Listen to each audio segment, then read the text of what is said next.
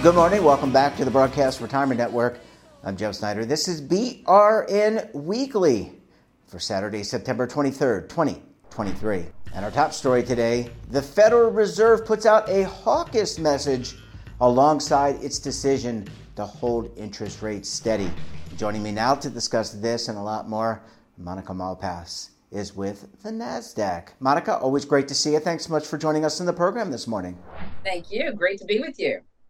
And and before we get into the markets, I, am really interested in this. You have a teaching gig. You want to tell us a little bit about what this gig is? So, in addition to your work from the Nasdaq and your broadcast work, you're teaching. What what? Tell us a little bit about that. Yeah, I just became a college professor, an adjunct assistant professor at Hunter College here in New York City up at 69th and Park Avenue. So I'm very excited about it. Teaching media. So that's writing and reporting to uh, young journalism students, our reporters and anchors of tomorrow. Uh, and so it's for one semester of doing a lot of work with these youngsters to get the writing and the reporting skills they need. Yeah. yeah look, we, we're to, AI cannot replace the reporter. We're to need uh, we're going to need these folks to do a lot of digging and tell us what's going on in markets and all across, uh, I guess, the uh, the reporting spectrum. Absolutely. You know, I think Chat GPT and other vehicles like that have shown us that although you can get some deep dive research, you have to be careful because, for example, if you Google yourself or Chat GPT, check yourself, a lot of the facts, so called facts, are wrong. So we allow the students, believe it or not, to use it for research as one of many tools, as long as they cross check their sources, as always. But you're right, nothing replaces a human being who reaches out, makes contacts, has good sources, and does really their homework because you have to have a human who can tell when something's true or untrue. Yeah, and you can't, you just can't replace this. Um, Monica, let's talk. Let's talk about this week in the market. And uh, you had the the luxury. I mean, you get. I mean, you are at a beautiful facility at the Nasdaq. You're overlooking the uh, the floor. The Federal Reserve, Jerome Powell came out with some uh, some comments on Wednesday. I want to get your reaction to that, and also get the reaction of markets.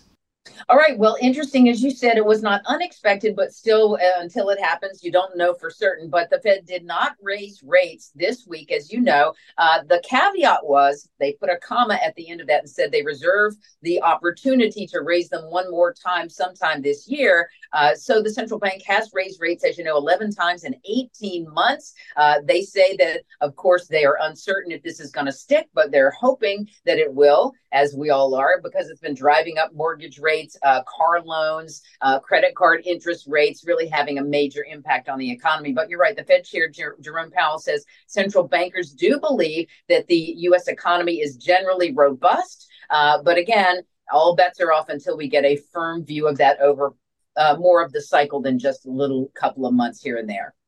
We do see shares in tech firms, however, I'm sorry, uh, did sputter a bit, uh, the big ones anyway for the big banks, and tech stocks are increasingly under pressure uh, because busy with bond yields. And obviously, they're trying to entice investors to redirect some cash to the treasury markets. But, uh, you know, across the board, we're seeing that things feel like mostly they're getting stronger. Yeah, I, I, I apologize for interrupting you. That would be what not to do, by the way, if you're interviewing. Don't inter, inter, interrupt your guest. I break, seem to break all those rules. But I was going to, I was going to ask you, uh, how have markets reacted? Have they? I, I saw during the mid, middle part of the week maybe um, uh, dipped a little bit, but how in general have markets reacted? You already talked a little bit about the stock, the tech stocks. In general, how did markets react? You know, the markets have had a mixed reaction, a little bit of a cautious reaction, if you will. Uh, the Dow and NASDAQ both opened in negative territory after that news broke, uh, at least the next day. Um, however, you know, also we've had good news on the jobless claims. That report came out this week and it showed that 201,000 uh, less jobless claims were filed. So that's big. Uh, that's the lowest rate since January, by the way. So it again shows one more indicator that the uh, economy is strong. Um, so so anyway, as we get more and more pieces of the puzzle, you have to hope that things will uh, build to a crescendo, if you will. Yeah, Monica, I want to ask you just completely not focused on the market, but going back to our, the beginning of our conversation, what makes a good reporter? What makes yeah. a good reporter? Uh, you know, a couple of things. I have to. I think you have to be innately curious. Um, and so you have to be willing to ask people that you wouldn't normally go up to questions uh, about their work and what motivates them. I also think you have to be a good listener. And a lot of people don't have that skill because even though you might walk in with 20 questions that you've done a lot of research about, um, if someone gives you a little nugget of an answer you weren't expecting, you have to be ready to drop those questions and go off on a whole new tangent. So uh, you have to be listening and also have enough back backbone to your research that you can follow that tangent to a whole new, perhaps better part of the interview. Yeah, really good point. That listening skill undervalued but really important. Monica, always great to talk to you. Thanks so much for popping by the program. We look forward to having you back on the program again very soon. All right. Thank you, Jeffrey. Thanks to all of you. I appreciate it. Thanks, Monica. We come back, we'll take a look at some of our best segments for the week. You're going to want to stay tuned right here. BRN Weekly.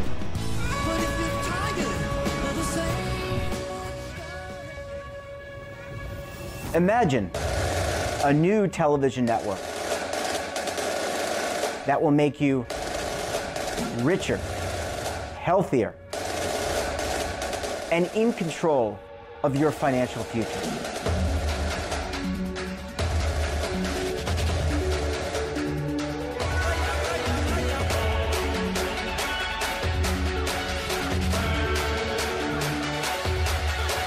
This network is for the policewoman in Nashville, Tennessee, the baker in Dubuque, Iowa, the teacher in Lexington, Kentucky. We want to make the idea of savings and retirement culturally relevant. But what do you see as a defining issue of the midterms? Especially for the smaller businesses. I mean, they are the lifeblood of the American economy.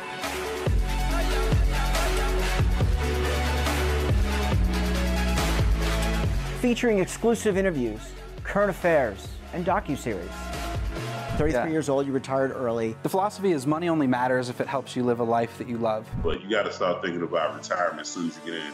The Broadcast Retirement Network will drive very high engagement with premium partnerships. So this isn't retirement and savings for your parents or grandparents. This is for all Americans. And we're going to change the way you think about money.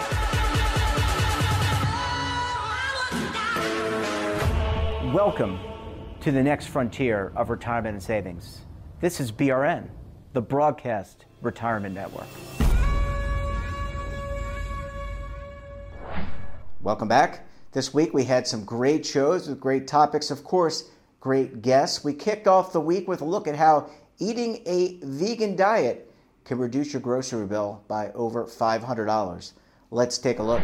We had 244 people who were who had extra weight and needed to lose some weight. And so we invited them to join our research study. Half of them was randomly assigned to follow a low-fat vegan diet. Vegan means no animal products uh, and low fat, up to 30 grams of fat per day. So the diet consisted of fruits and vegetables and whole grains and legumes and the other half of the people were randomized to the control group that was asked to stay on their usual diet for 16 weeks. And uh, at, at the beginning of the study and then at the end, people gave us a detailed three day diet record everything they ate they just put down and uh, registered dietitian went over the diet record and called them up and said, Hey, the oatmeal you had, was it this brand or that brand? And how much of this did you have? And the low fat milk, like, was it 1% or 2% fat? What, you know, all the details. And so we had all the detailed diet records. And not only did people on a vegan diet lose weight, um, about uh, about 14 pounds in the 16 weeks, uh, their metabolism improved. You know, these were people in their 50s and 60s, and now they were like, oh, my metabolism is much better. I burn the energy from food in a more efficient way. And not only did they experience the, these health benefits, but we also analyzed the food costs. How much, you know, would they pay for the groceries? And in order to do that, we linked all the foods in in the diet records that people gave us with the US Department of Agriculture thrifty food plan which is a huge document. It's a huge spreadsheet with over 3,000 food items that you can look up uh, with the with the food cost or the average food cost for each of them. And so we linked up the database. Three colleagues were working on this for a few months. they were blinded to the group assignment so that you know the linkage would be would be accurate. And we had a senior researcher from the university in Seattle checking the the the linkage accuracy. And then we made the analyses and we were blown away. I mean, you know, people are concerned about the prices of vegetables and and and fruits. And they're like i cannot afford the fresh produce. It's so expensive. But guess what? People started eating more fruits and vegetables on on the vegan diet. And as a result they were spending more on these particular groceries. But the savings on the animal products far outweighed you know the the increased um, uh, spending on fruits and vegetables. So at the end of the day people saved about a dollar and 51 cents a day. So uh, that's roughly 500 a year per per person right? So imagine a family of four. That's a significant saving on groceries uh, the participants, um, you know, not only lost weight and their blood lipids improved and their insulin sensitivity improved. That means these people were at a high risk of developing diabetes d- down the road, and now we completely reversed the course. And now they were completely metabolically healthy they also reported having better sleep uh, you know their energy levels went up. I mean uh, you know it was a whole transformation in terms of life life quality. And in addition they were saving on groceries. They were on on a standard american diet. Uh, being on a vegan diet was an excluder for the study. So people had to be on a standard american diet to begin with. And you know half of them made this great leap of faith, I would say, and they jumped into a vegan diet for 16 weeks. Many people reported at the end of the study that this has been just transformative in their life, and they they they just decided to stick to to, to the vegan diet for life. And that just speaks volumes. You know, sometimes people are hesitant to even tried the vegan diet it seems like oh it's so restrictive like you know i will not have uh, that many options. But you know as you mentioned jeffrey once you experience all the health benefits once you see how you feel you're like oh i'm not going back. Like this is too good. Like eh, i'm keeping this. And we also discussed how food allergies are on the rise. Let's take a look. Basically there are a lot of different types of food allergies. The kind of food allergy that I think most people have in mind when they hear the term food allergy, especially when it's in combination with things like peanuts or shellfish or eggs, and the idea that you know you might need to carry epinephrine around to treat a, severe anaphylactic reaction. Those are uh, the types of food allergies that that our group has focused the most on, and also.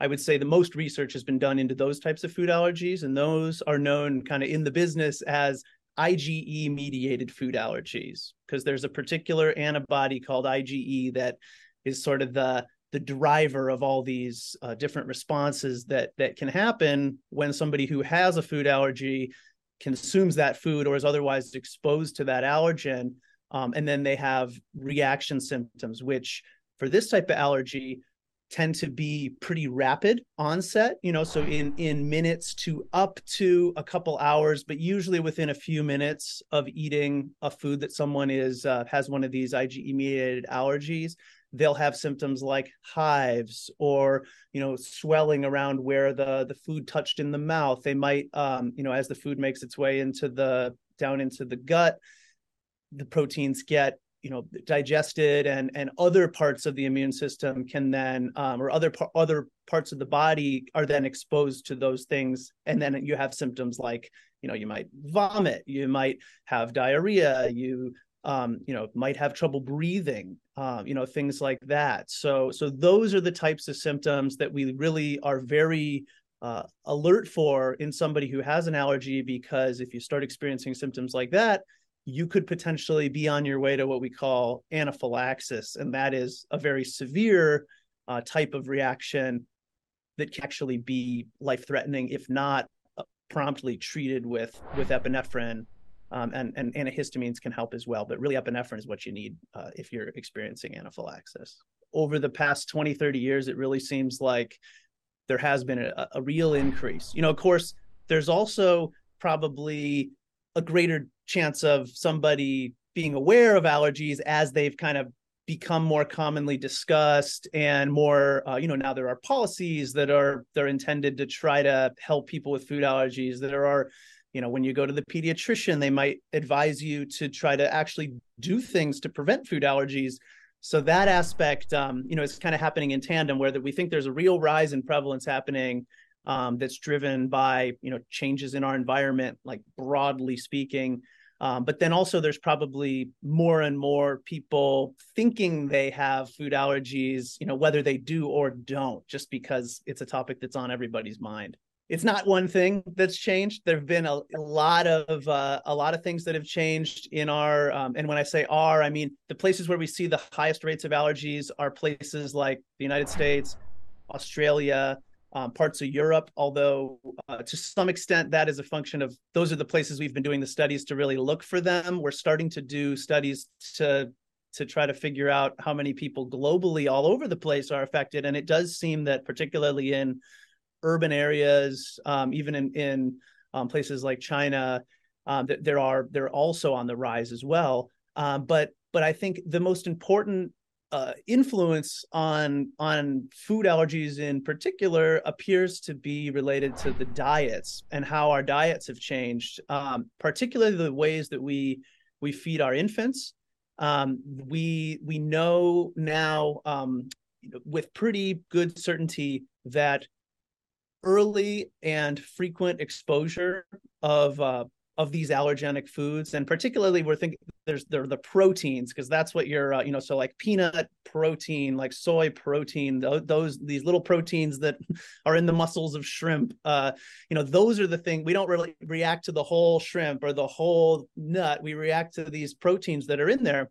And so um, on one hand we've changed the ways that we process food where in the case of like peanuts the particular way that that we in in the west like to eat our peanuts is like dry roasting them which actually has an effect on the way the proteins are are uh, kind of structured and the way that our immune system interacts with them as opposed to if you boil peanuts that actually renders them a lot less likely to be um, you know be reacted to by your immune system. So there's we've we've changed the way we process these foods. We've also changed the the ways that we um, kind of systematically expose uh, our immune systems to these foods um, in really important ways. Um, so, you know, you can think about for many, many, many, you know, millennia, the way that we probably fed our babies was, you know, making baby food by mom eating food, chewing it up, giving the little, you know, puree, whatever you call it, kind of mama bird style, um, to the to the baby and the babies were basically they weren't eating baby food. They were just eating what the uh, you know once they they weaned off of breast milk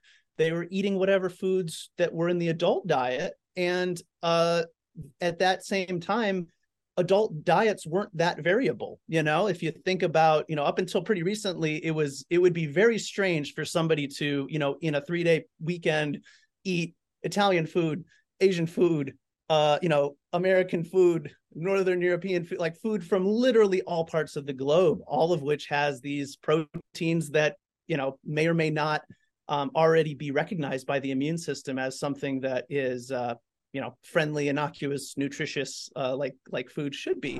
Um, so we've learned a lot about the importance of feeding these allergens to infants um, early in their uh, you know in their development when their immune systems are kind of most likely to uh, treat that food as food and just treat it like it should and not have uh, these very maladaptive reactions to it. Um, at the same time, we're also coming to understand that while it is a little kind of strange to think about, um, the biggest predictor of whether or not a child develops food allergy is actually whether or not they have atopic dermatitis, like a type of allergic eczema um, that's characterized by dry skin, inflamed skin, um, you know, a lot of itching. It can cover a little bit or or a lot of the child's body, and essentially we've come to understand that um, because the way that your immune system first encounters these different proteins is so important in terms of figuring out whether or not it's going to treat that protein like a helpful nutritious food or you know some pathogen that it needs to expel from the body through swelling or, or vomiting or, all the characteristics of an allergic reaction. Um, we now realize that it's kind of a a race to expose the immune system through the through the mouth through the gut by having the kids eat these foods compared to having the first uh, exposure to the foods happen through protein dust in the air, which is all around us. Like you think of the air being pretty much empty, but no, there's like millions of microbes and dust particles and things floating around. And it seems like a lot of these kids, when they have the inflamed skin, that peanut, if someone's eating peanut in the house, that dust is going in the air, it's landing on the kid's arm. And that's the first exposure that their immune system these foods starts this cascade of uh, of uh, adverse immune reactions that tend to result in allergy. So we really think it's important not just to to promote the early and kind of sustained feeding of these foods, but also make sure that um, the that eczema, which is also on the rise, um, is is treated and uh, and that you're careful not to to what we call sensitize kids to to allergens through their skin. So so those are like kind of a couple of the major hypotheses, but clearly I could go on and on and on about a lot of other ones. Well, thanks again to all of our great contributors this week. And that wraps up this episode of BRN Weekly. Have a topic of interest, someone you think we should talk to? Drop us a line. And don't forget, for all the latest curated news and lifestyle, wellness, finance, tech, so much more all in one place, check out today's edition of our daily newsletter, The Morning Pulse. Want to search our archives, check out our latest content? Then visit our website. We're back again tomorrow with another edition of BRN Sunday. We'll be joined by the Legal Eagles and Oliver Renick of the Schwab Network to break down all the news and events for the week. You're not going to want to miss it. Until then, I'm Jeff Snyder. Stay safe, keep on saving. Don't forget, roll with the changes.